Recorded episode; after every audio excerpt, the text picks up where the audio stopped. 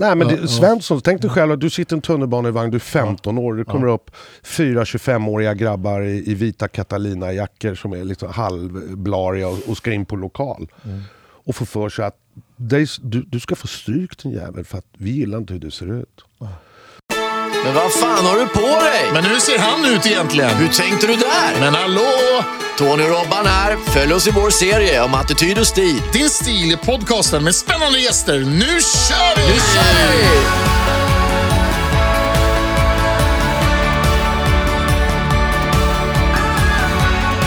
Hjärtligt välkomna till det fjärde avsnittet av Din Stilpodden. Och mitt emot mig idag, min kollega och vän Tony van der Roy. Hur är läget? Tack för det Robban, det är mycket, mycket bra. Vad härligt. Robert Hoffman, mitt emot. Mitt emot. Precis.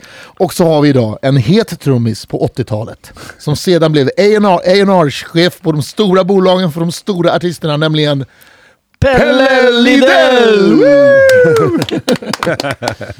Tjena, hej. Välkommen! Tackar, tackar.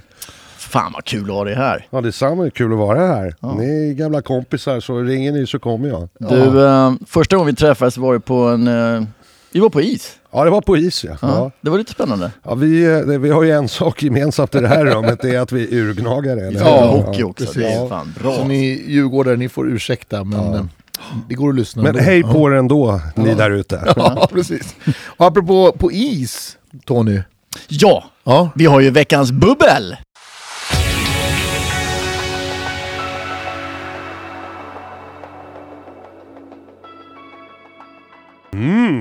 Ja, den, den har jag redan hunnit smutta på här. En liten privat. En privatkava från Barcelona. Inte dålig alls ska jag säga. Den här tycker jag vi tar och öppnar nu. Du har ju faktiskt inte fått någonting ännu Pelle. Jag förstår att det, liksom, och nu vill vi höra det där det ljudet brinner också. lite i knutarna här. Nu ska vi se om vi får upp den här. Sju varv och sen ska den här hatten av.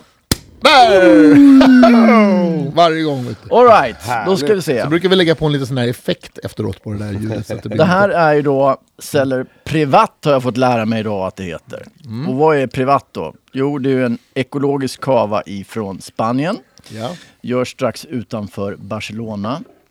du ser. Och vad är då speciellt med den här? Vill du ha lite mer Pelle? Ja, gärna. Ja, det är faktiskt för att vi ska sitta här i över en timme. Så att, Han häller upp glaset lite där så vi ska få i extra mycket. Det är bra. Då vet vi vad att vänta. Ja, jag har varit runt kvarteret. Precis. Här har jag varit förut. ja. ja, vad säger du Tony? Äh, Spännande. Ja. Eh, det som är lite spännande med den här då, det är att det är en brut natur. Varför är det? Eller vad betyder det? Ingen aning. En naturlig brutt. Bra skit helt enkelt. En naturlig brutt. Grejen är så att det här är extremt lite socker i den här. Och det innebär att eh, bantning, det är ju perfekt på privat. Så går ni in för eh, att inte vara i vassen 20, 22 då säger jag. 2021, då är det privat som gäller här nu under vårkanten. Skål då! Skål på er! Skål på er. Och välkomna! Välkommen än en gång Pelle. Kling kling. Kling. Vilket klirr! Tjena!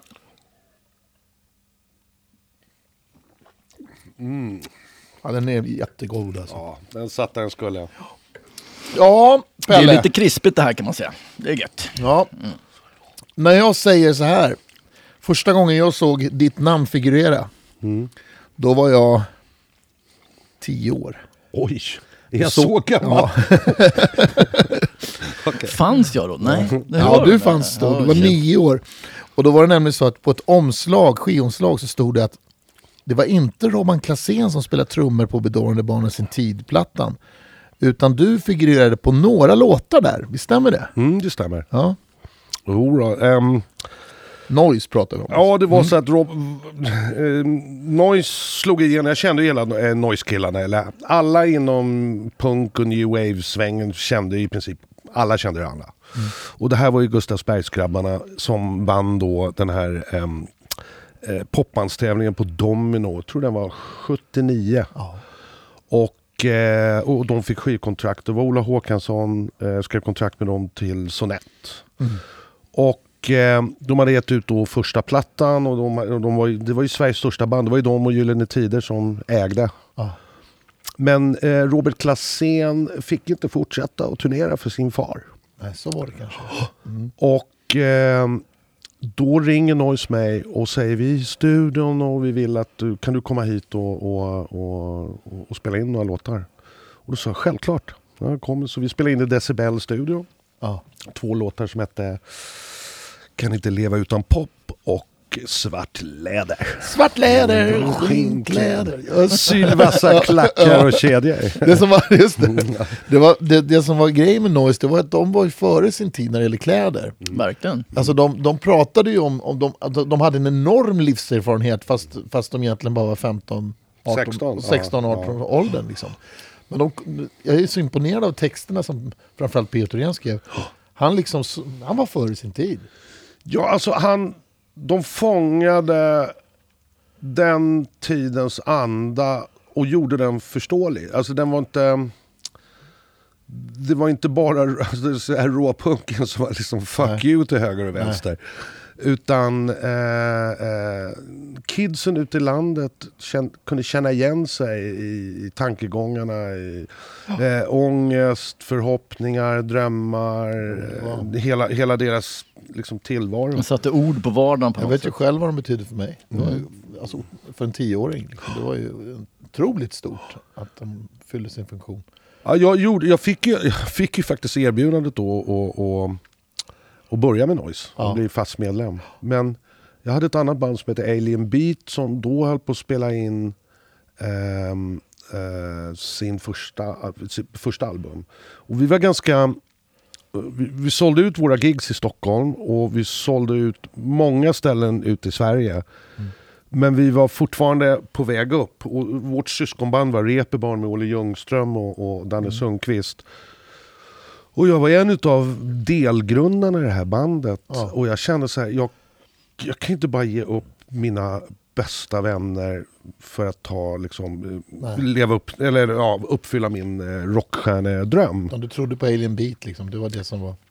Ja, det gjorde jag. Nu, nu blev det ju inte, nu blev det inte så som jag hade hoppats. Men, eh, och Noise respekterade det. gjorde att de... Jag, jag, jag blev faktiskt väldigt goda vänner med dem. Jag har ju kontakt med P.O. Thyrén än idag. Ja. Eh, och eh, de fattade, det blev inga sura miner från dem utan de, de var... De, de var de, de, då började ju Fre- Fredrik eh, von Gerber. Gerber. Ja. Och då blev det väl, in, in, det hade inte bara med honom att göra, men, men Hasse, Fredrik ehm, eh, och, ehm, eh, och Fredrik, Freddy. ja Freddy ja. Freddy Hansson. I samma band, det är, ing, det är ingen bra kombination. Eh, och det var väl, kan man säga, mm, början till fallet. Tragiska. Droger och, och, och leva liksom rock'n'roll livsstil och så vidare. Jag, jag har alltid varit totalt ointresserad utav det. det, det Men vad var du i ålder här då? Var du... Jag var väl, jag skulle tro att jag var se- jag skulle säga 17 var jag. 17 bast. Alltså Ja. bara, nej, jag tackar nej till det här, jag har en annan karriär. Ja, Och innan det här hade du redan börjat med... ja, jag hade redan, alltså jag har ju varit ute och, jag gjorde mitt första professionella gig eh, när jag var 15 nere på den berömda rockklubben Daddy's Dancehall nere i eh, eh, Malmö. Med banden, eh, då ska vi se, det var eh, Problem, eh, Madhouse och Four Mandarin som jag spelar med då. Med Jan, Janne Andersson som var Mona, Mona Salins lillebrorsa. En fan, fan, fantastisk gitarrist och sångare. För du var punkare. Eller du var Ja. punken. Eh, Jag kom ju liksom, eh, bakgrunden var ju... Älskar Beatles, glamrock, allt som man växte upp med på 70-talet. Bowie, Aerosmith, AC/DC, gamla AC/DC. Jag, gillar, jag, hade- jag, vill ha bon, jag vill ha Bon Scott på sång. Liksom. Ja. Håller med. faktiskt. Ehm, men punken blev eh, en förlösande faktor. Det var någonstans att de här banden, de är inte bättre än vad jag är, eller mina medmusikanter. Och de turnerar. Alltså det blev rockdrömmen, eller vad man ska kalla det. Det blev greppbart. Ja, de är tillgängliga på något Ja. sätt. Liksom. Mm. Men det var energin i det hela, att det inte var perfekt. Och jag, jag har ju alltid haft en, en, en, eh, en svag, eller vad ska jag säga, min svaghet. Men det jag älskar, jag har alltid gillat när det är lite rått, skramligt.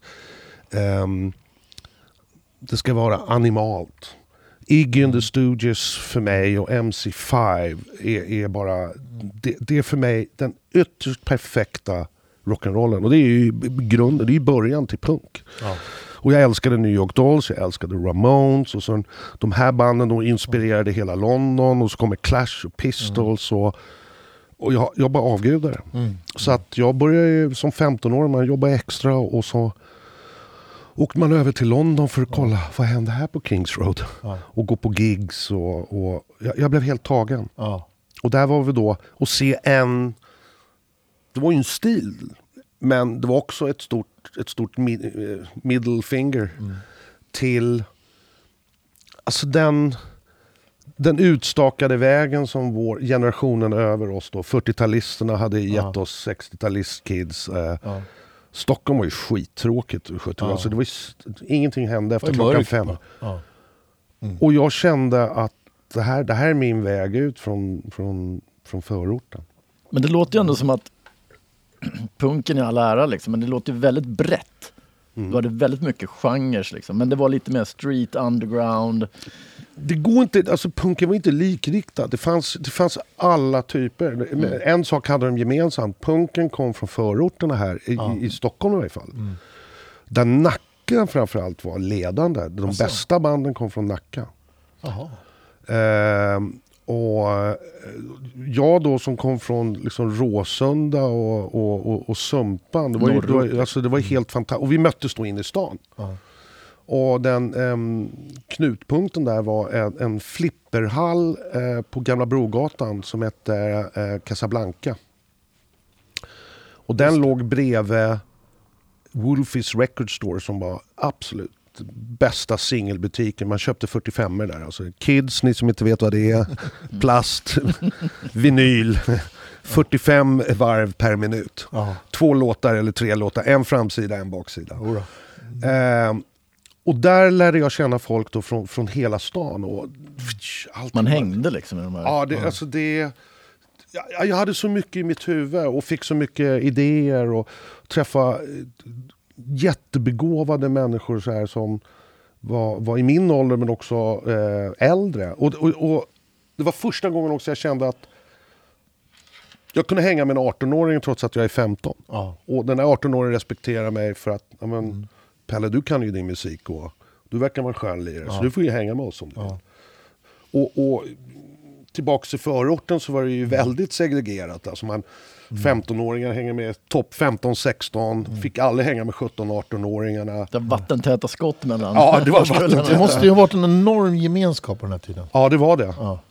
Eh, det, var också, alltså det var ju direkt farligt att vara punkare i Stockholm. Jag blev ju utsatt för, för, för strykförsök i princip varje dag. Raggare eller?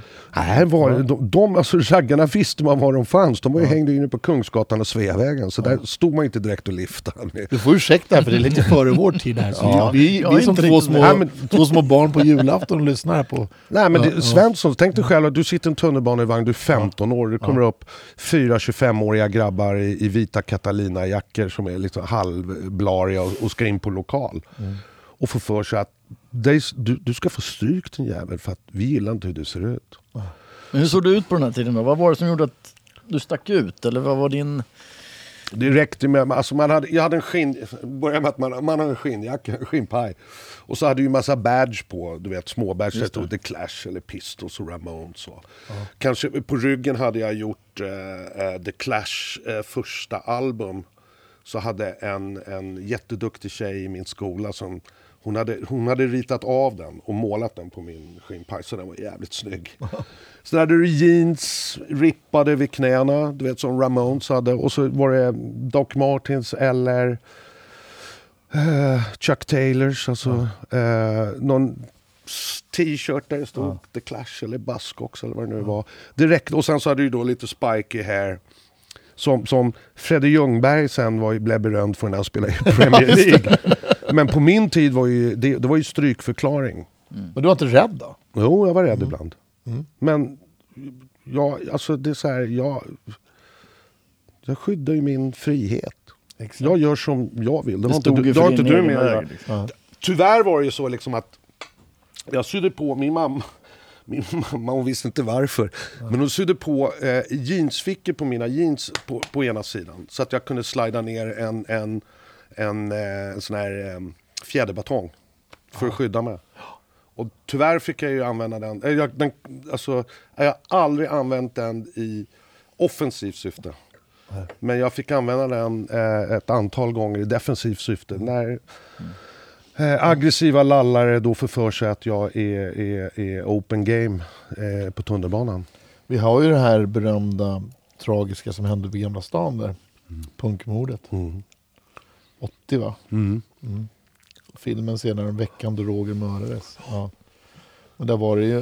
Men, men, Ja. men, men överlag, alltså, punken var inte aggressiv. Alltså, vi, vi höll oss för oss själva. Vi hade, Ja.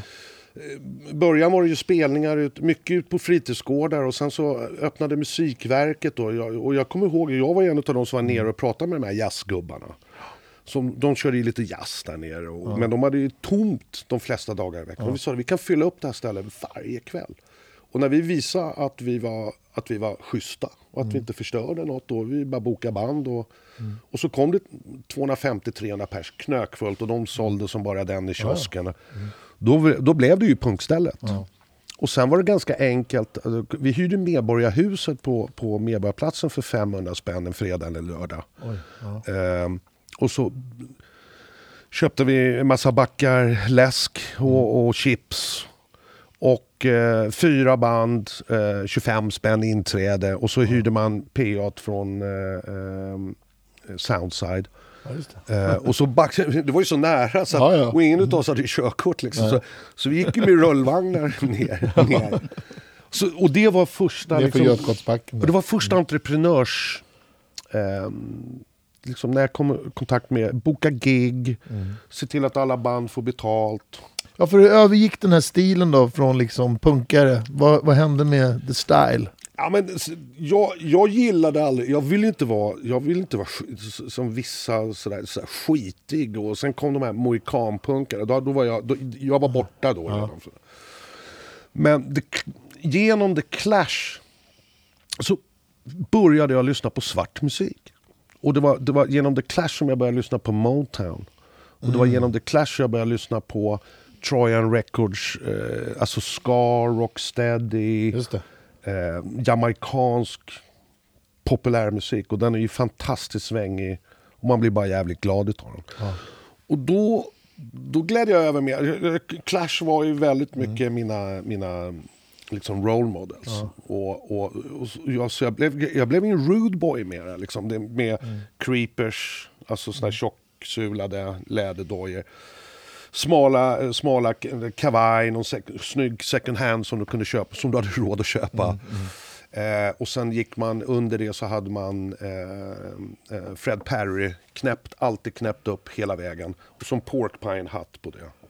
Det blev, det, alltså än idag så har jag mina Fred Perry-tröjor. Ja, det funkar ju. Alltså, och, och, och jag, går, alltså, jag har ju varit anglofil i, i alltså street, engelsk street style. eh, Ja, ända till min ålder nu. Nu är jag ju gubbe. Så den har jag Nu följt sitter du med en Dolce Gabbana-tröja. det har hänt lite på längs vägen. Ja, men jag har ju sneakersen Ja, på. Liksom. står ju där Ja, ja, jag ber om ursäkt. Men du från Men punk... vänta, min fru köpte den. Ja, ja, du ser. Du ser. Bra gjort.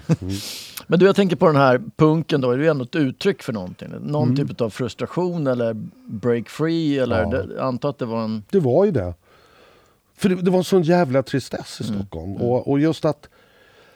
Jag, inte, inte så mycket från min mamma. Eh, för min pappa hade dött när jag var tio. Så, att, så min mamma var hon som uppfostrade mig. Hon var en kanonmorsa. Och öppen och liberal och gav mig svängrum.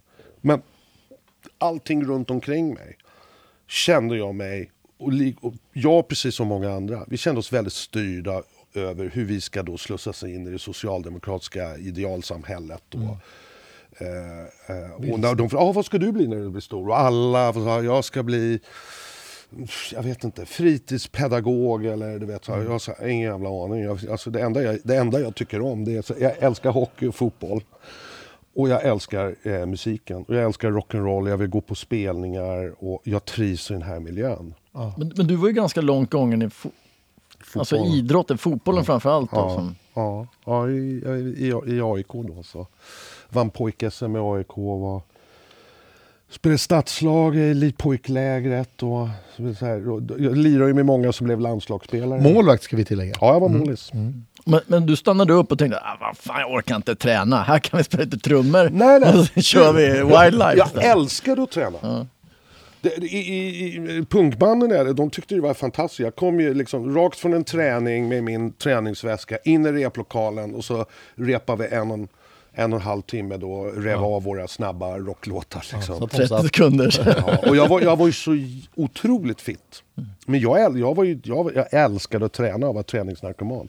Men jag, jag, jag hade också insikt tidigt att nej, jag kommer inte spela i Premier League. Jag är inte, jag är inte tillräckligt bra för att spela i Premier League eller allsvenskan. Jag kanske når superettan.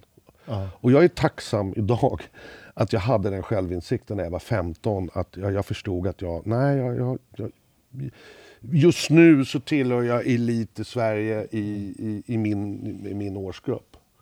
Men, men ehm, ehm, jag, jag, jag visste att jag inte skulle... Men hur var det i fotbollen då, med musikmässigt? Sådär? Var, var det mycket inspiration i omklädningsrummen och sådär? Eller- Ah, Det, var jäkligt intressant för alla var det var ett jävla tjafs om Åh, Pelle Punk. Ja, ja, ja, ja. Eh, mycket surr i omklädningsrummet och Åh, fan lyssna på den jävla skiten. Det är rätt intressant att många av dem är ju mina vänner än idag. Och de älskar allt som de, allt från Ramones och Clash och, och så vidare. Men då, då, då, de var ju inne, det var ju, jag höll på att säga, Ted Gärdestad och Sweet. ja. ja, precis. Eh, Men omklädningsrummet, vilken, alltså vilken, vilket shit det gav Ja. för framtiden. Du säger att du har kvar dina vänner Ja. och där kommer ju också mycket av musiken och stilen som man bär med sig sen. Men jag var ju så annorlunda mot, alltså mina kompisar i fotbollen, alla var clean cut. Men jag hade, det var, ju, det, var, det var ju tuffa regler i AIK. Att du kommer till varenda träning, varenda match så har du klubbjackan på dig. Och jag då som hade så här Billy Idol eh, blonderat. Så jag fick ju vet, så här, dra, Sätt till det. Ja, liksom, dra det på en sidbenare vet och, och eh, inte hål i jeansen och... och Du försöker visa här nu hur du Ja. kammar det. Ja, jag, jag som är helrakad liksom. eh, men, men det var fina grabbar, jag gillar ju- jag, alltså, de, de, var, de var fantastiska. Men jag, jag hade, bandet jag spelade med, eller första punkbandet, the Heat, och, hade en kille som tyvärr gick bort eh, för eh, fyra år sedan. Jag fick bära hans kista tyvärr på hans begravning. Måns Edvall, han var Allan Edwalls son. Och han är två år äldre än vad jag var. Och han i princip tog mig från Agent X9-land till att läsa Dostojevskij, Hemingway, allting. Och jag blev, jag blev, alltså, eh, det var dörrar och världar som han öppnade upp för mig som jag blev helt betuttad i. Alltså det är tack vare honom jag, än idag, jag har mitt läsintresse. Jag läser fortfarande väldigt Det mycket böcker. intellektuella och det tänkande liksom. Som, Jag påstår inte att jag är intellektuell på något sätt. Men jag älskar att läsa för jag tycker Filosofera. det är lärorikt och, och, och um, jag, jag, jag, jag gillar, jag får väldigt bra, jag får bilder i huvudet när jag, när jag läser. Tränar ordförrådet. Ja, det också. Mm. Och han, han, han introducerade mig även för musik som jag inte hade hört för, jag skulle säga lite före min tid. Han kunde visa, han kunde connect the dots verkligen. Förstår, förstår du varför... Fill in eh, the blanks, Ja, liksom. fill in the blanks. Och han blev som en- den där storebror jag aldrig hade. Ja.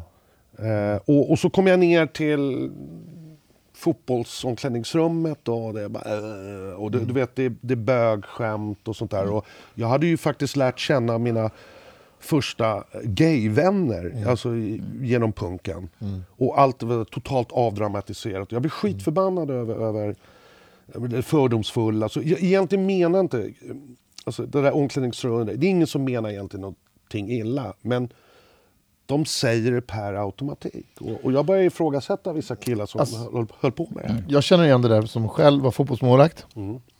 Och eh, sportintresserad framförallt. Och så kom jag också in i musikbranschen. Och jag, jag kände mig väldigt ofta väldigt ensam. Kan känna det fortfarande. Att det är landskamp på tv grabbar. Va?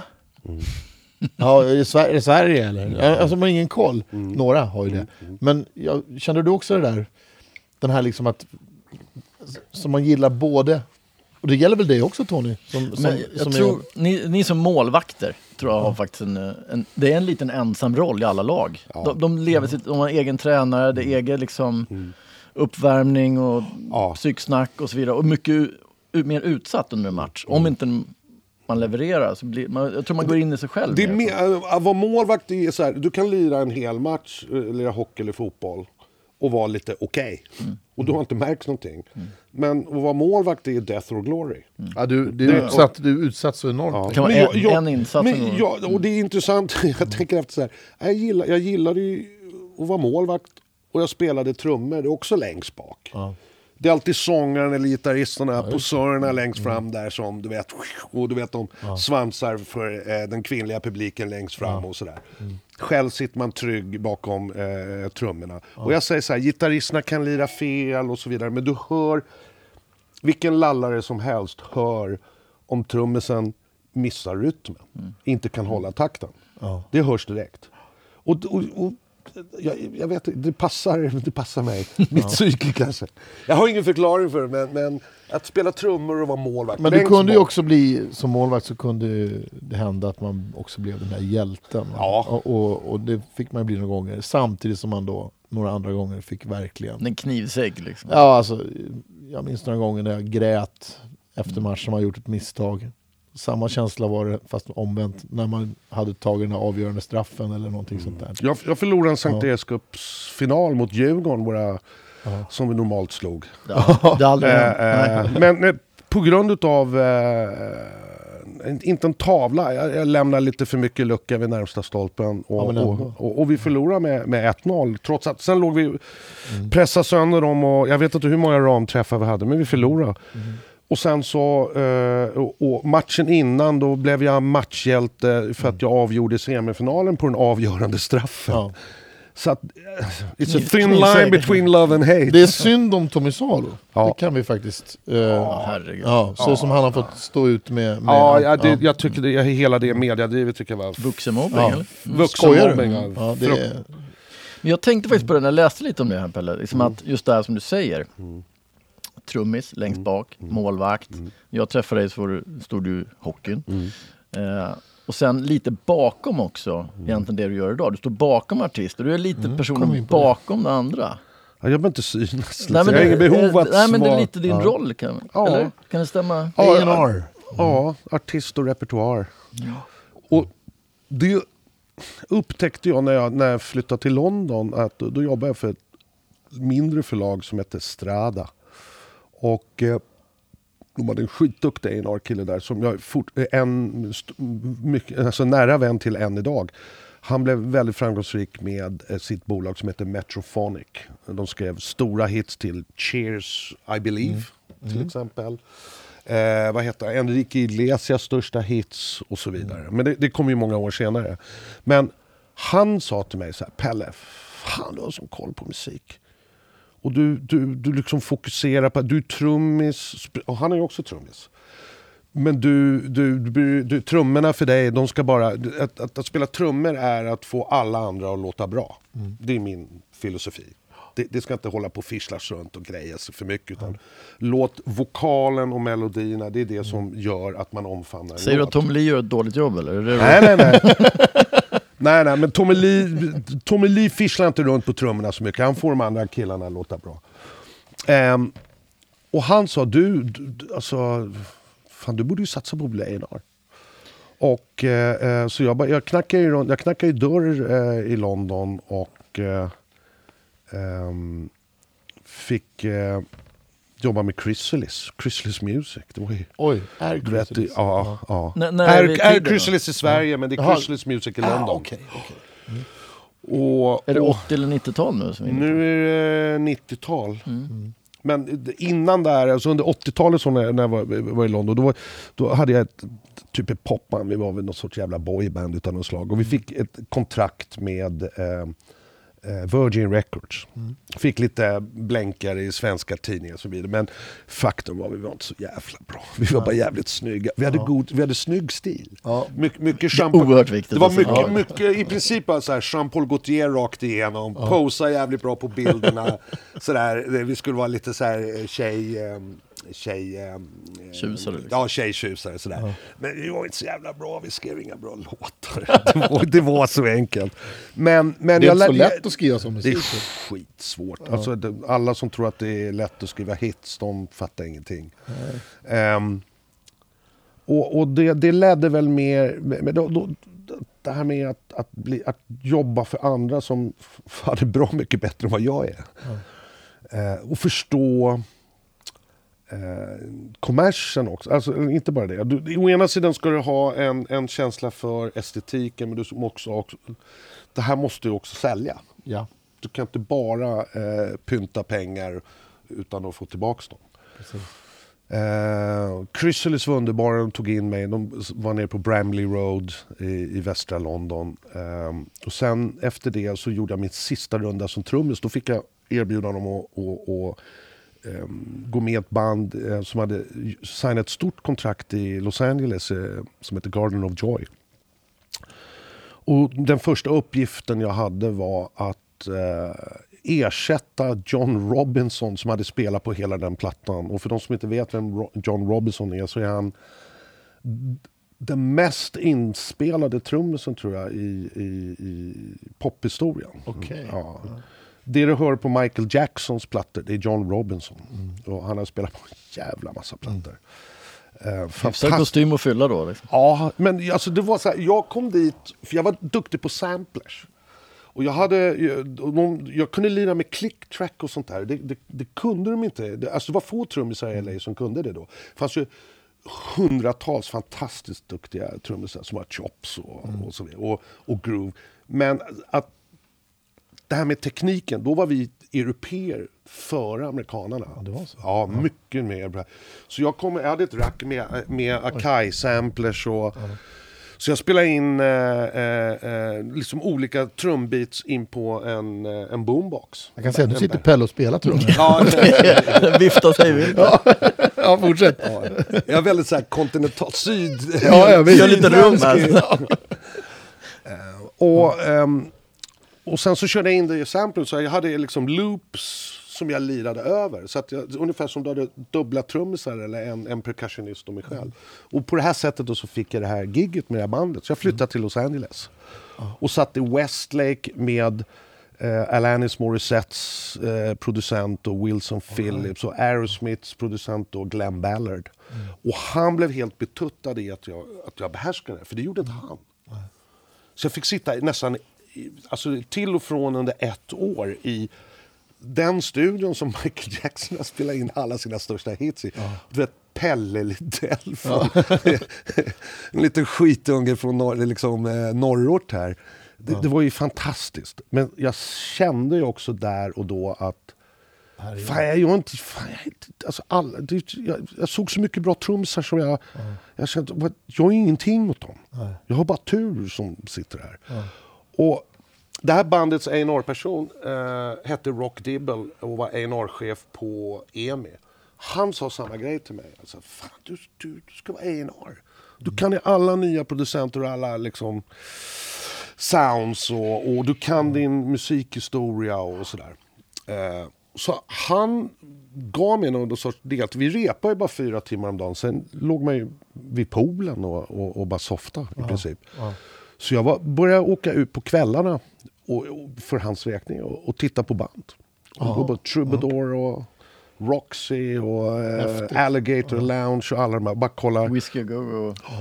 Så var jag ute i ett ställe på Silver Lake eh, och såg, jag hade blivit rekommenderad utan no, eh, och du måste se det här bandet, de är helt fantastiska. Så, och, och jag blev helt tagen, helt blåst. Kanske 250 pers eh, i- i en lokal som kunde ta 500. Men bandet var fantastiska. Så jag åker tillbaks. Ta lite mer bubbel här nu. Ja, tack. Du behöver det för att bli lite pratbar. Jag tycker du, du står lite still där borta. Ja, jag ber om ursäkt. Det är underbart att höra. Men Oj. jag, Oj! Jag åker tillbaks till min chef och säger så här. Du måste komma och kolla det här bandet. Och då säger han så här. Are you fucking kidding me man? Those commie bastards. Det var Rage Against the Machine. Nej. Okej. Men, vänta, kollar du på dem? På ja, in, innan de signades. De signades då till Sony utav en kille. Jag har glömt hans... Michael Taylor, hette han det? Jag, jag kommer inte ihåg. Men det var en kille jag träffade ofta ute. Och han, han jobbade för Sony. Han var också scout. Som jag. Vi var i samma ålder. Så när vi träffades så sa ja, jag är från EMI, ja, jag är från Sony. Liksom. Och, så, och jag såg inte honom på det här giget. Men det var han som signade dem till Sony och resten är historia. Shit, vet. Häftigt. Men eh, Rock Dibble var inte glad. Alltså, han, han, och jag, jag har råkat ut det här för det här med att jag har tagit in någonting som min chef säger är glöm det. En, eh, Och sen boomar de som fan liksom. Och så, Ja, Red One är ju en liksom. Så att Ja, jag, jag, hade, jag hade ju redan, jag hade redan, vi hade skrivit ett så här, kontrakt på kul på en napkin. Servett, På en eh. servett. Och sen säger min chef i London och så här. Pelle, I think you're too emotionally attached to your Scandi writers, you know. och jag sa, ja men you fucking sign me to sign Scandi writer. Och det var här var ju då efter fem år med Merlin när vi, när vi levererade hit efter hit efter hit med Scandi writers. Till Britney Spears och Janet Jackson och J Lo och med Anders Bagge. Ja, jag och, tänkte säga ja. det. Merlin är Anders Bagge och du. Och, Ja, så det, det, var, det var ju lite knäckande. Mitten på Jag- Jag hade 90-talet kunnat fått en bra start där. Ja. Men det gav mig i varje fall blodad tand och, och, inget ont om Rock Dibble. Han var, han var superschysst mot mig. Mm. Men jag kände, jag nog, jag, tri, jag trivdes aldrig riktigt i LA. Jag, jag skulle inte kunna bo där. Eh, var i LA bodde du? Eh, först så bodde jag nere i The Valley eh, vid Lancashire. Eh, Lemp Avenue hette det. Och sen så flyttade jag till Studio City. Och sen sista delen bodde jag på West Knoll Drive i West Hollywood. Precis mellan Hollywood och eh, vad är- det? Melrose. Så jag hade 30 meter till Melrose, alla sköna kafén där. Och, det. Men det var en kul tid. Jag har än idag, alltså när, när jag gifte mig eh, för, för eh, fyra år sedan så hade jag en eh, helt kompani från LA. Som, och vi har hållit kontakten genom åren. Ja, häftigt. Som, eh, som kom över och, och um, hedrade mig. Det, det var stort, verkligen. Men jag, jag upplever det så här som att punk, Motown, pop, A&R, K-pop eller vad, Ja, ja, ja. vad är definitionen av K-pop egentligen? K-pop är ingen musikstil, det är ett Det, kulturfenomen. bara, det är ett kulturfenomen. det bara är något. Liksom. Nej men alltså, K-pop är ju Korean pop. Och, och, och jag halkade in på ett, alltså efter sex år på Merlin där vi var, jag kommer ihåg, eh, Billboard så blev vi rankade topp tre i världen utav de hitmakers of the world. Och då hade ju faktiskt då Max Martin och hela gänget på Cheiron, de, de hade ju liksom krattat manegen. Och alla sa när vi startade, ni kan, de är så stora. Ja, men Cheiron gör en viss style av musik. Vi är mycket mer R&B i, i det vi gör. Och vi signade en, eh, bland annat massor med duktiga, men Arntor Birgersson som sålde jag vet inte, med J Lo och Madonna och alltså massor. Eh, en kille som heter Christian Karlsson, eh, Bloodshy. Han gjorde Toxic åt Britney Spears, han gjorde hits åt eh, Christina Milian, Madonna och så vidare. Sen bildade han bandet Mike Snow. Och sen så är, blev han ju världsstor också med, med sitt EDM-band Galantis. Okej. Så han, han har ju hållit på i över 20 år och faktiskt varit konstant i 20 år. Det är inte många som har gjort det kan jag säga. Men, eh, så de sex åren på, fem, nej, sex år var det på, på, på Merlin var fantastiskt. Så började jag på, då fick jag ett erbjudande att bli Universal. eh, ja, A&R Executive Europe för Universal i UK. Men, men jag ville inte flytta till London så jag valde att jobba från det svenska kontoret. Så pendlade jag till London, var över där tre, fyra dagar varje månad. Och 2007 så får jag ett samtal eh, från eh, en man som heter Chris Lee som visar sig vara chef för ett bolag som heter SM Entertainment som är giganter i, i, eh, i K-pop-världen. Och när han bara förklarar så här, ah, vårt bolag är värderat till 70 miljarder, vi har 1200 anställda, så här, vi har 25 A&R. Så jag bara, va? Det finns ju inte ens i västvärlden. Och då sa han, eh, men jag vill börja jobba med dig. Eh, och jag vet att du är duktig på att hitta, eh, få fram hitlåtar till Mm. artister. Jag sa, jag jobbar jättegärna med det. Och så, jag ställer ju då massa kontrollfrågor. Och så, hur stor är marknaden? Vad, vad, vad, är, vad är guldförsäljning, platinum och så vidare. För att få en bild av Storleken. ja, med storleken och potentiell monetär retur på, på varje låt. som Och den visar sig ju vara eh, i, i många fall bättre än i USA. Ja. Eh, och USA är inte så bra som många eh, tror, för de har, de har, lite, de har haft eh, jävligt konstiga regler för, för upphovspersoner då, som skriver musik och producerar musik. Det kan vi ta en annan gång. Men, men, men, men eh, Korea visar sig vara... Och, och, och så förstod jag att det är internationellt. Det är inte, bara att de, det är inte så att de säljer i Korea. De säljer hela Asien. Och nu är det globalt. Nu säljer de hela världen. Men då, för 14 år sedan, jag åkte ner till Korea. Han bjöd ner mig dit. Och jag var på en konsert på Seoul Stadium med 50 000 kids. Och jag har aldrig hört en, en större volym på något livekonsert i hela mitt liv. Och produktionen var makalös med allt från laserljus och, och var på de har tre Top of the Pops-program varje vecka med countdown då på plats 40 ner till årets ett, eller veckans etta är tusen kids inne i, i, eh, i tv-studion. Men det var 5000 utanför som bara stod och skrek och hoppades. Och få, alltså det var ja, Beatles-hysteri. stort. Och jag fick ju mig en... Alltså, det här är framtid. Det här, det här är allting jag, jag älskar med popmusik. Alltså, Pophysteri och fandom och kul, du vet, stil, culture. Så, så jag, ja, jag började leverera låtar dit och, och, och det, det har gått bra genom åren. Men där ska man ju veta också, i Asien så är fortfarande CD-skivan aktuell. I, ja, inte, inte, inte över. Alltså nu, i, I Korea så är nu, det är ganska jämnt. Ja. Men då måste man också förstå att CD-skivan så som vi känner CD-skivan är, är inte, inte alls likadan. För att de gör förpackningar som är helt fantastiska. Den kan komma som en, i en sån här VHS-box.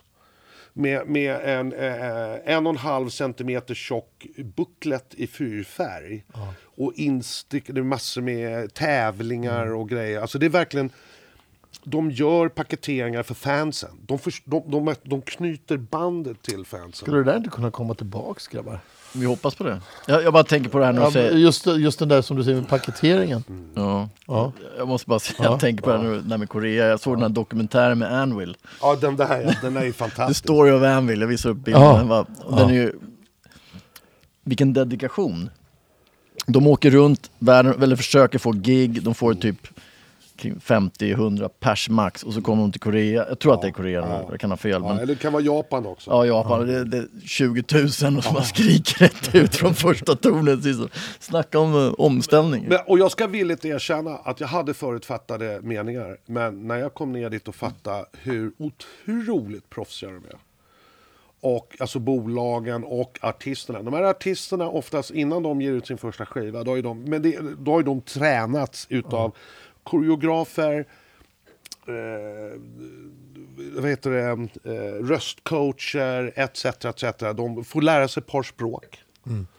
Eh, men det är också väldigt skillnad. Det är fabriks... Det är ungefär som när Spice Girls bildades. det, boybands det, ja, stycket. boybands och girlbands. Det, det, det, det är en fabriksvarning. Men inte mig emot för att de behöver ju naturligtvis... behöver ändå då- en guide De behöver. Mm. låtar och de behöver musikproduktioner. Och det är det jag kan förmedla till dem. Exakt. Men det jag var inne på lite Pelle, det var, som jag tänker då, det ju, du har ju en bred repertoar. Kan man ju lugnt säga, musikmässigt. Du har ju verkligen gått igenom en hel del Ja, utav de från, här. från punk till K-pop. från fotboll till hockey. från Det är ett spektrum av något. Men sen har du gjort en annan del spännande prylar också. Det var Idol där också ett race. Vad sa du? Ja, Du var på Idol ett race med. Ja, just det. Ja. Ja, just Har du det. glömt bort det? Nästan, det är tio år sedan. Ja, det, ja, men det är inte så länge sedan. Den andra diskussionen här, det var ju ännu längre. Alltså, några gånger, alltså, in, innan 2011 så hade, så, så, så hade de ju nosat på mig några gånger. Så hade de ju nosat på mig några gånger. Och, och eh, när Peter Svartling fortfarande var med och eh, Klabbe gick. Ja, just det. Då, då, var, då, då ska du inte göra det här. Du, ja, men jag vet jag ska inte vara i tv. Vad fan vet jag om det? Du vill inte vara frontfiguren, du vill vara lite bakom. Det är det. Ja, ja, det är lite så. 2011 så hade situationen ändå då, Bagge var ju eh, superstar och, och, och så skulle de... Och Laila har ju, har ju känt sen hon träffade Anders. Liksom, så. Men eh, när Alexander kom in också, jag har ju känt Alexander sen, sen 80-talet sen han var eh, dra- dragshow Barbie. Eh, och, Han var också lite underground, liksom. han kom med den, den vägen egentligen. Ja, och sen så blev det Army of Lovers. Och han var ju en väldigt duktig eh, musikbransch. ehm, eh, han jobbar ju med Ola Håkansson då på Stockholm Records. Och, och, så att, jag menar, han, han, han är ju en bred rappare. Och Sen kan man ju tycka vad man vill om honom. Jag tycker han är fantastisk. För att även om jag, jag, jag, jag behöver inte hålla med honom helt. Och mycket han säger så håller jag inte alls med om. Men han står upp för sin sak. Han har mer klart. Han står upp och han har mer cojones än de flesta människor jag känner. Han har en åsikt och den står han för. Liksom. Ja, och han kan på ett jävligt adek- adekvat sätt föra sin retorik eh, eh, så man förstår den. Sen behöver man inte hålla med honom. Men jag tyckte då att, vänta här nu, både Anders och, och Alexander sa såklart du ska vara med lite. Vi, jag förstår kemin vi har. Vi kommer bli skitsköna bråk mellan oss. Och, och jag kände, ja det kommer nog sannolikt bli. Så jag tackade ja. Ja. Ehm, Just på grund av det nu. Så jag tackade ja. Jo men det, det är så här, Ja men spännande. Ja, ja. Ja, det, det är så här, alltså, ska jag göra tv då för första gången? Jag har suttit på tv i, i band några gånger eh, och, och, och lirat live. Det är det enda, enda jag har gjort innan då. Så det är, det är Sveriges största tv-produktion och det året 2011 då, var det, då skulle de ju bara åka hockeystadion. Alltså det var ju större än störst. Det var turné... Ja. ja.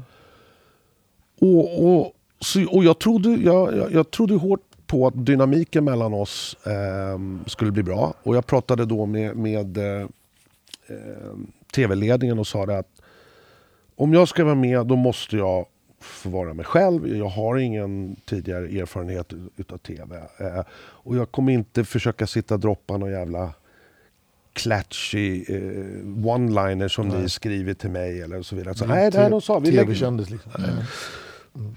Och de höll sitt löfte. Så inget, ma- inget manus eller regi? Eller så. Nej, alltså det, det, närmsta manuset är så att i nästa avsnitt, nu har de och de, och tänk på då att um, tävlande X nu har haft lite jobbigt de två, tre gångerna. Kommer, de, kommer hon eller han klara av den här utmaningen? Så, men- det är, mer att, det är mera pointers för att påminna mig. Det. Men jag har aldrig fått... Ja, Alex Schulman försökte sig på att och, ehm, och påstå att jag då hade ett manus och han var helt ute och cyklade. Det är nämligen så att under, under de här en och en halv minut, eller två minuterna de gör uppträdande, då, då, då gör jag liksom små noteringar. Liksom svajig scen, det betyder då liksom att de inte använder sig, det, det, det, kommer inte fram. Eller eh, dålig pitch idag eller vad det nu är. Ja. Sen har vi en liten, en liten klocka framför som räknar ner 20 sekunder per person. Och då är, då är det enda vi har då som är manus det är att eh, eh, Pelle börjar, eller Bagge börjar, eller jag är trea. Och då på de här 20 sekunderna så ska jag kunna sammanfatta på, på ett bra sätt. Vad tycker jag?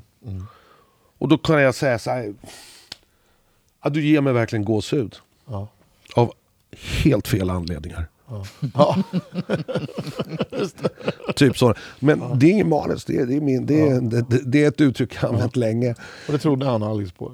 Nej men det var bara för att när jag pratade med, med någon så kunde jag titta ner på vad jag hade noterat. Och då tror han då att jag sitter och lä- i princip läser till och det, och det, stämmer inte. Ehm, Men, men kan man tävla i musik? Om vi bara tar den som en... Nej, egentligen tycker jag inte man kan det. Men det är ett spännande... en moment, absolut. Moment, men såklart, men- kan man tävla i det liksom? Kan man vinna? Ja, men alltså, I sport, den som gör mest mål vinner. Men, jag menar, men vi, tar, vi tar Melodifestivalen som är överlägset det, det största musikaliska eh, liksom glansen vi har här i Sverige. Så tycker jag det har gått ifrån mera låt, bäst, alltså låtskrivaren. Mera till vad är det bästa framträdandet. Eh, eh, alltså det måste, eh, låt men också likväl scen. eh, scenkonsten och koreografin och så vidare. Den var inte lika viktig tidigare. Det handlade alltid om låten. Jag tycker vi, och jag tycker framförallt att man ser vad, vad är låtskrivarna? De sitter inte i green room längre och så vidare. De, de, de har fått en, en, en marginaliserad roll och det, det ogillar jag. Det är ju så att Sidpassning ut. Det är så att det är ibland 6, 7, 8, 9 stycken låtskrivare på låtarna. Bara för att det ska stå, för att det har gått liksom lite olika. Men sen så tycker jag... Inte så mycket i Sverige, inte för mello lika mycket men ute i popvärlden är det Ja, ju så. men det har ju blivit lite så. Med, och artisten själv är med på ett hörn och så är det fyra, fem låtar. Men det jag tänker på är att för mig känns det som att det är ganska upplagt. Liksom. Nej, det, det, nej. Ja, Det är det jag menar, man ser att den där är vin, en, en vinnare. Det där är, eh, förr så var det ju lite mer sådär, kändes i alla fall kanske att det skulle vara lite mer tio bästa låtarna. Men jag kan ha fel. Men, men, men nu också så, i, i och med att hela tävlingsmoment är, det är 32 låtar. ja. Ja. Eh, det, är ju, det är såklart, SVT vill ju mjölka det, det, det, Ja. den största tvn vi har i Sverige. Ja, ja. Det fattar jag. Eh, däremot tycker jag då att när de väljer ut då för att få en så bred, bred, eh, vad heter det, ro, roster av deltävlare som möjligt. så. Äldre gardet, Ja. ska vara rock eller punk. Ja, någon, vara, någon lite rockigt, någon lite dan- eller bara, någon, någon lite plojig Mm. och sen så några seniorer och sen så, du vet, så, att det blir ganska... Det kan jag känna lite så här, att det är... Det är inte så överraskande direkt. Dock tycker jag att, att det finns... Sett utav de här 32 låtarna, i min värld då i varje fall, så är det, det är tre låtar ungefär varje år som man så, mm, det här är lite bättre. Men många låtar som jag hör där, de skulle jag aldrig, aldrig få inspelade ute i den, in, i, den internationella världen. Om jag skulle alltså skicka ut de här låtarna för att få inspelning med, med A-listade artister. Aldrig. Men du, när Christer Björkman hoppar av, då kanske nya grejer. Jag vet Vill du avslöja något vet inte. nej, nej. Jag, tror, jag, tror, nej jag, jag, jag tror inte jag har något att tillföra. Men, men Pelle, om man att- tänker så här, jag tänker på det här Mello. Ja. Mm. Det, det är en ganska stor show, liksom. det är eh, folkligt eller man vill att det ska vara brett då, för det ska tilltala allt och alla. Liksom, så. Men, men fortfarande är tävlingsformen kvar. Det är ändå liksom, någon ska ju ändå vinna. Mm. Eh, och sen har vi även då som ett favorit, vi har diskuterat en hel del, Lordi exempelvis. Hade Lordi vunnit utan scenframställan? Aldrig. Ja, precis. Men kvalitet och uh, framställan hänger ju ändå på något sätt ihop då. Så mitt band som jag pratar ganska mycket om, Mötley Crüe, liksom, det var väldigt mycket yta. Liksom. Ja. Och jag kommer ihåg när man satt och bläddrade de här tidningarna back in the day, så det var bara liksom image. Liksom. Det, var, det var knappt hört låtarna, liksom. men, men imagen var ju fantastisk då. Och någonstans tror jag ändå den här som, som det du diskuterar här är ändå så här, paketeringen blir ju ett otroligt moment Ja. för att nå ut. Ja. Men alltså, popmusik och image har ju alltid hört ihop. Mm. Från Beatles, ja, när de startade, man tycker de, när vi tittar på de snällaste pojkarna någonsin, men då var de Då ju var ju långhåriga, Långhåriga. busar. Och sen kom liksom hela hippie-eran och, och sen glam, glammen med Bowie och T-Rex och, och det var Ja, platådojor och, och det, det, det, där hade jag ju på min, mina väggar, alltså, Ja, ja. i mitt poj, tonårsrum eller pojkrum. Eh, just för att de, det, det, är liksom, det är lite overkligt, det är från en annan planet, det är inte vardagen, det är inte, det är inte klass 7A i skolan. Ja, det, det är det jag menar också, för att någonstans är det så här, man kliver upp på scenen så kliver du in i en annan roll. Du kliver ut på någonting som är, det står ut med, det ska vara mer visuellt och det ska, inte kanske när du går till jobbet en, en måndag morgon klockan 7.00, då, då har du inte de kläderna. nej. Och där tänker jag ändå att scenen är ett sätt att uttrycka någonting som står ut. Precis som man gjorde med punken eller man, de här som Bowie och T-Rex och hela gänget. Ja, och sen eh, hela 80-talet, om vi tittar på eh, Culture Club, Duran Duran, eh, Michael, George Michael, Michael Jackson, Prince. Liksom. Alltså Eh, 80-talet har ju någonting väldigt, väldigt, väldigt brett och där hände ju allt egentligen. Alla musikstilar fanns ju. 70 70-talet krattade manegen åt Så är 80-talet det. och 80-talet så blev det... Och, Allt- och 90-talet skulle Acuran fram igen. Och, Ja, ja, ja. ja, då, då, nej, men det är ju sådär, alltså, allt går ju i cirklar i popmusiken. Soul Asylum. Ja. Men 90-talet, helt ärligt, det var ganska kluvet. Visst var det det? Eller är det bara mitt Nej, minne som... jag tycker inte det. Jag tycker 90-talet var fullt av fantasi. Alltså allt från Du tittar, alltså, slutet av glamrocken och hårbanden. Ja. Och, då blir, 92. och, och antidoten på det blev ju då eh, Nirvana. Se- Se- ja, Mm, Seattle. Eh, och Seattle för mig... Där eh, det- dog det lite tycker jag. Det jag, var väldigt jag tyckte Nirvana inte hade så jävla mycket med grungen att göra egentligen. Om du tittar med Soundgarden eller med, med, med ehm, vad heter de? Um, uh, Eddie, Eddie, vad heter bandet? Van Halen? Nej, Nej. inte Jag trodde så. Ed, Ed, Eddie nej. Vedder. Vad sa du? Eddie Vedder. Pearl Jam. Ja, Per- Pearl Jam ja. Tänkte jag om det. Utan, eh, jag, Nu är vi inne på mitt område. Jag hade otur när jag tänkte nu. Jag tycker Nirvana hade ju mycket mer att göra med punken, med den amerikanska eh, 80-tals och 90-talspunken. Men Britpopen i England, den var helt fantastisk. Eh, eh, alla breakbeats som kom, eh, Chemical Brothers, Basement Jacks, Prodigy. Jag säger det, det var väldigt spretigt. Det kom Ja. mycket techno, det var... Men sen också hiphopen, hiphopen, alltså västkusten och Du östkusten. säger det, Så i- 90-talet var splittrat. Ja, men, det var, det, men till sammantaget så fanns det oändligt mycket bra musik. Eh, eh, Såklart. Och, och, eh, och det gör det igen idag. Det är bara det, är bara det att i, i, skillnaden idag eh, jämfört med då är att det finns så mycket andra aspekter att leka med. Andra stilar. Det finns eh, poddar, det finns eh, Youtube, eh, det finns eh, tv-spel och gaming och så vidare som den, den, Ja, här, var den, här, den här generella rollen, den, den här okrönta herren på täppan eh, som musik och artister hade. Upp tills ganska nyligen. Den är Pelle- borta. Pelle, vad skulle du ha för önskedröm om, om musiken, populärmusiken, liksom poppen, om vi säger populärmusik som man sa förr i tiden. Vad, ska, vad skulle du vilja, drömmen, att den tog vägen? Egentligen inte det. Jag tycker, jag tycker det är fortfarande så här. All populärmusik stöds av kidsen. Det är kidsen. Jag, jag tycker inte jag har egentligen rätt att säga vad kidsens, eh, kidsens pers, perception av... Nej, men de talar ha. utifrån att du är det fortfarande. Ja, men, jag, jag, är- än idag så finns det, det, det, jag älskar. Jag älskar välskrivna låtar.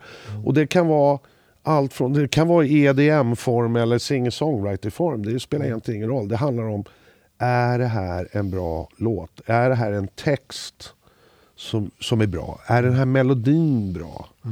Eh, ehm, och sen kan du klä den i, i princip vilka kläder som helst. Du kan göra det helt elektroniskt, där du kan göra det med hiphop-beats. Det finns skitmycket bra svensk hiphop idag.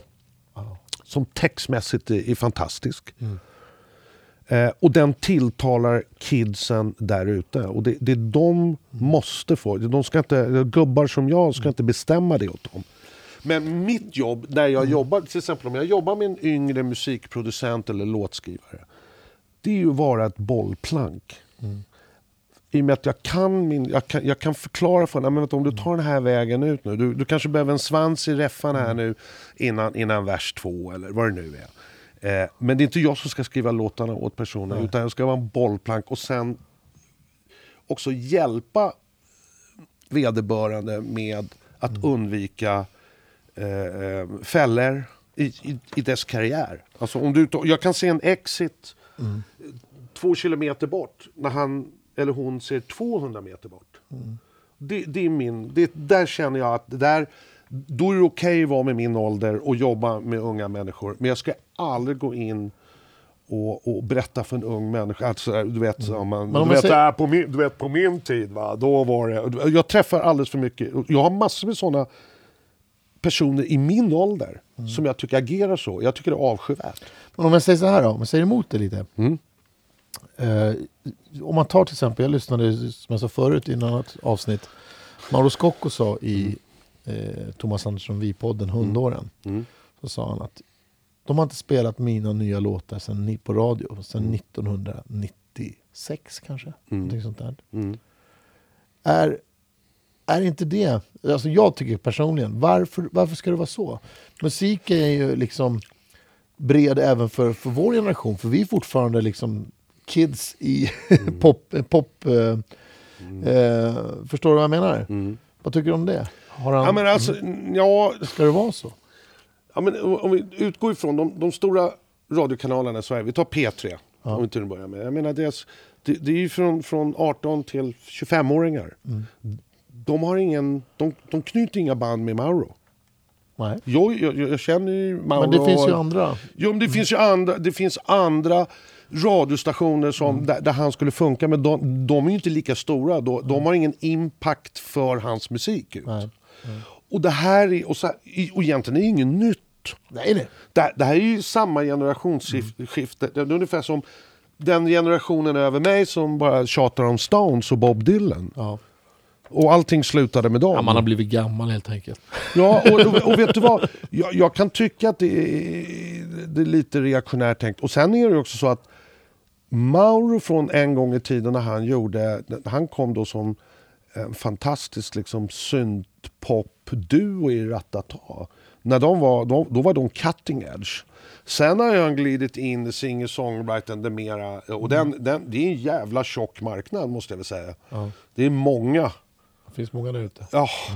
Och framförallt här i Sverige, liksom, du vet, som sjunger på svenska, ackgitarr. Jodå, Ja. Jag tillhör gardet. Att gå från grupp till att vara solo Ja. med också Ja. en Ja, omsats. Och, och, och är du då radioproducent och du ska nå ut till den unga publiken, ja, då måste du lira den musiken som är som huserar där ute på, för, på Spotify-listorna, på Youtube och så vidare, som är relevant för kids. Det jag kanske menar är, Ja. eller det jag egentligen vill säga är att det, det finns ju tror jag en marknad för eh, vår stil eh, där det skulle kunna finnas tv-program, eh, alternativa radiokanaler Oh, där, ja. där det finns En där, köpstark målgrupp. där det finns en mogen, där till exempel en fem, 50-åring skriver om, om, eh, om skilsmässa och, och såna här saker Ja. eller om eh, lite sådana saker så finns det ju tror jag en marknad. Det är väl ungefär det jag vill säga. Jag tror att det kan... Men då säger jag så här, För det finns många i vår varför, ingen, lyssnar. varför startar inte då en egen Youtube-kanal och börjar där igen? Nej,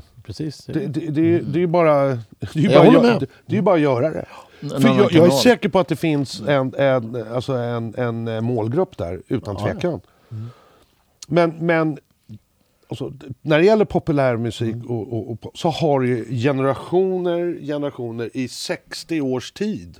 Nej, sorry, i 70 års tid. Sen, när Elvis kom och det här på 50-talet. När han och, och, och, Ja, och tjejerna Jerry som- Lee Lewis och, och alla, alla de här kom. Det, det var ju det var chockartat för eh, generationen över dem. Och så här, de här cyklerna är ju från generation till generation till generation. Det är inget konstigt. Radion då, med populärmusik, styrs alltid av kidsen. Och det är kidsen som då ska tillgodoses. Sen kan jag hålla med om idag att idag har vi, idag har vi så många kanaler eh, ute i etern och på, i media och på nätet.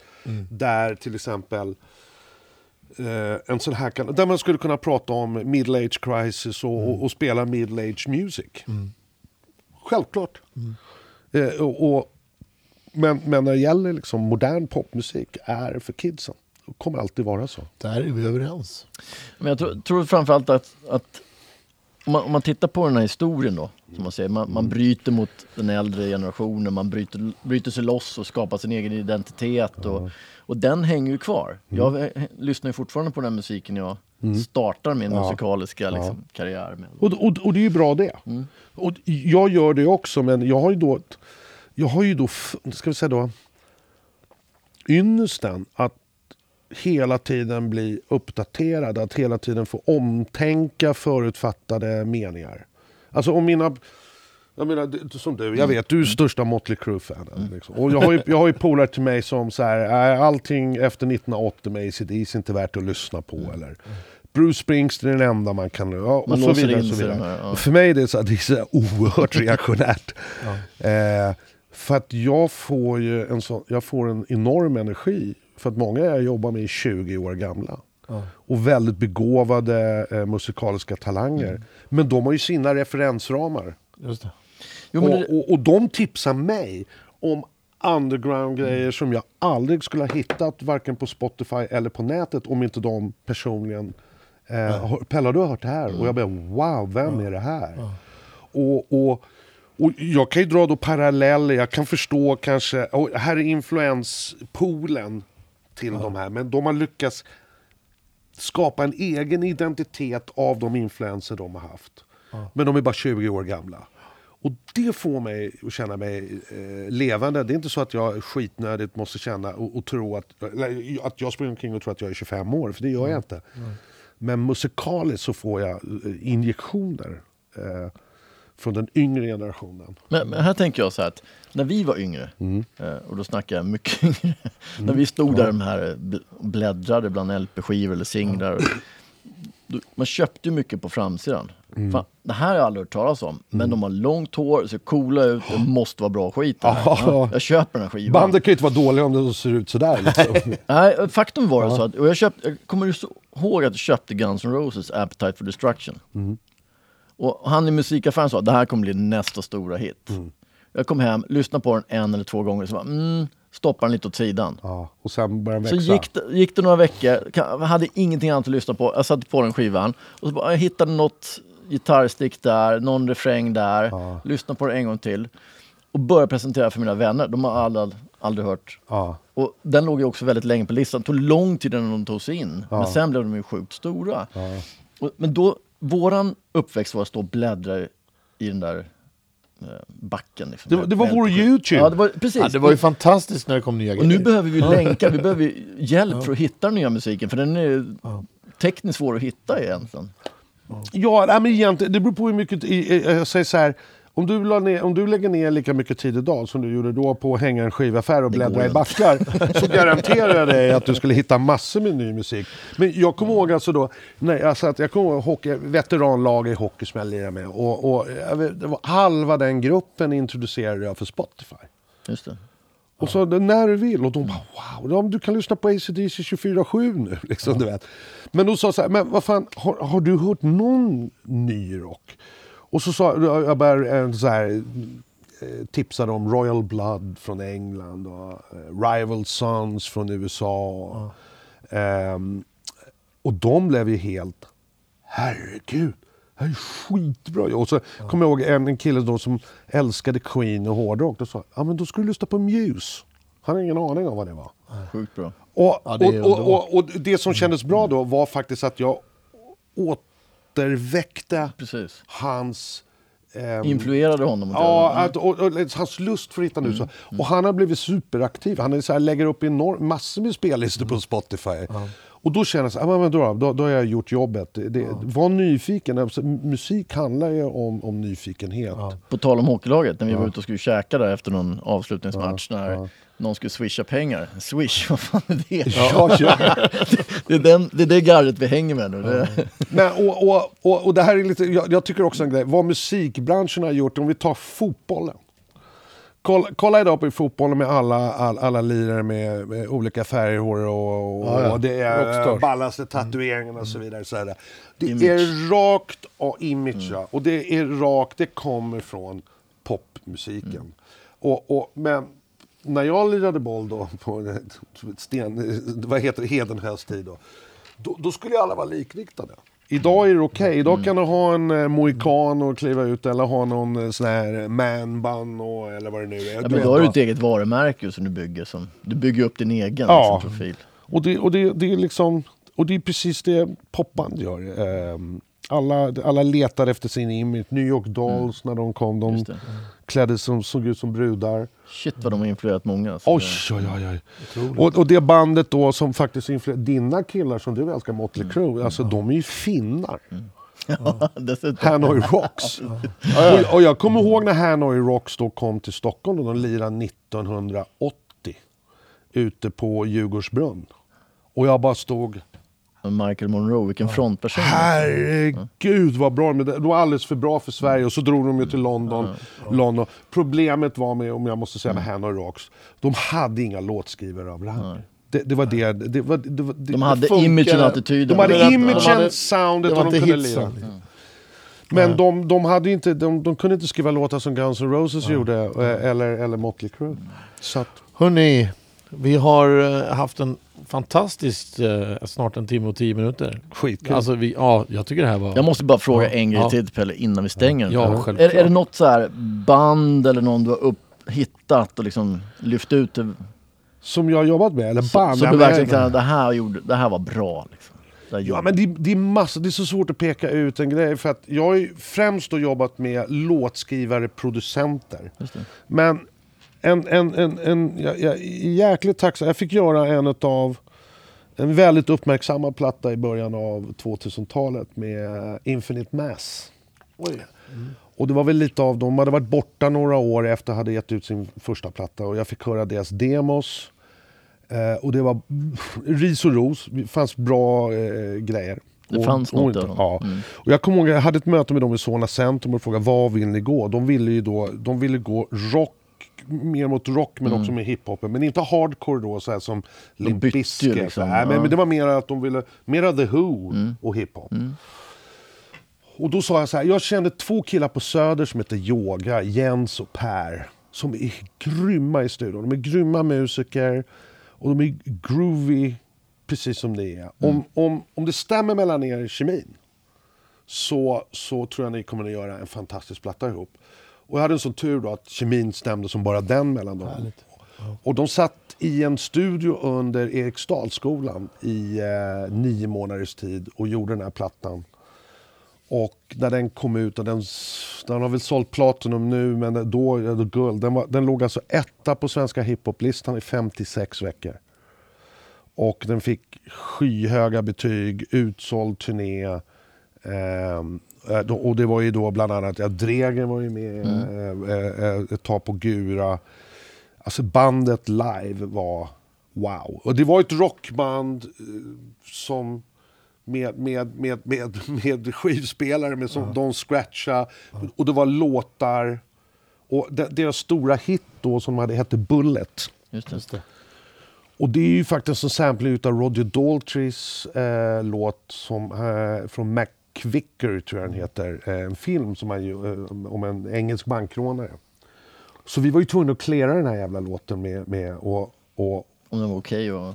Ja, eh, och då i princip, i och med att hela hooken liksom är från Reffan är ju hans. Utan den så blev... Så kunde han ha tagit copyrighten, alltså han kunde ju begärt ägandeskap på hela låten. Eh, och så en dag när jag sitter på jobbet så, så, så får jag ett samtal så här. Så här mm, ja, är Pelle. så, uh, hello, can I speak to Pelle please? Uh, yeah, speaking. Oh, hello, my name's Roger Daltrey. Och jag blev bara, du vet såhär starstruck. All right. Ja. Oh, oh, Mr. Daltrey, thank you for calling. No, no, no, no, I'm Roger. You know. Oh, th- oh, I- just want to say... Han var så här nästan försynt. Och så sa han, vilken fantastisk version I think Din- it's a jolly good din- idea. din, din, din, din artister har gjort på min låt. Jag, verk, jag älskar den, det är så kreativt sa han. Och, oh thank you sir, I really appreciate that. Och så tänker jag så här, ja, och nu vill jag ha Nu kommer 80% anspråken. copyright. och, då, och då frågar han så här, now I've been thinking about this, but would you be okay if I charge um, 40%? Och jag bara, that's very generous of you sir. Yes, absolutely. Och då säger han så här, by the way, have, have, you- have you done the video yet? Uh, nej. Och då, då berättar han att ja, men jag äger rättigheterna till filmen och, och, och, och ni får jättegärna använda vad ni vill. Så när den här videon kommer, då får ju då eh, Amir Shamdin som du vet blir film, han, blir, han gjorde ju filmen, eh, eh, vad heter det, Cornelis och, och, han gjorde massor med videofilmer. Så han fick leka fritt med Roger Daltrey och den här videon är ju helt jävla fantastisk. Alltså vi måste lägga upp den låten på, vi har en sån här Spotify-lista. Ja, Din stil eh, Mm. podcast Spotify-lista. Då Och, måste vi ta och, den. och, och det, det, är inte, det är inte den största kommersiella framgången jag haft, men den, den betydde Roligaste. jäkligt Mm. mycket för mig där och då. Eh, och Infinite Mass-killarna, jag, har, jag kan bara säga så här, jag bara tippar min hatt. Superkreativa, eh, skitduktiga, eh, väldigt trevliga att ha och, att göra med. De är, de är öppna för idéer. Eh, I princip så lät jag dem bara vara och så kom jag ner och, och lyssnade när det började, alltså när de skulle slutföra en låt och kanske bara klipp två takter här, va? det känns onödigt långt här eller vad det nu är. Ja, ändå var det liksom free hands. Coolt. Du Robban, Ja. eh, Man kan säga så här att Seller Privat, det är ju någonting som får folk att prata i alla Ja. Så det är inga konstigheter att snacka iväg någonting. Har, har jag pratat för mycket nu? Nej, det har varit- får Det har refusera lite. Det har varit faktiskt en, eh, fantastisk Sjukt timme. roligt. Ja, Mm. det, ni ställer roliga frågor och det, och det, det triggar en ju. Och, Ja, och precis. sanningsenlig och Vi gör så gott vi informativ. kan i alla fall. Vi har ju märkt att vi är fel bransch i alla fall, för vi äger ju fel kläder här. Vi måste ju uppgradera vår garderob. Håller på att tracka mig för min... Som jag sa, det här är en present för min fruga. Ja, den är jättefin tycker jag. Ja, tack. Vi Det är en måste vanlig- ringa och prata med henne. Fan, det är en vanlig college-tröja. Ja, det är jättefint. Pelle, Ja. sjukt roligt att du var med. Tack för det. Tack för att ni ville ha mig. Och lycka till. Ja, tack. Detsamma. Ciao. Ciao. Ni har hört Pelle Lidell. Han är trummis, A&R manager, han är punkare och mycket, mycket mer. Ni har lyssnat på Din stil, en podcast av och med Tony och Robban. Och tills vi hörs igen, ta hand om dig och vårda din stil.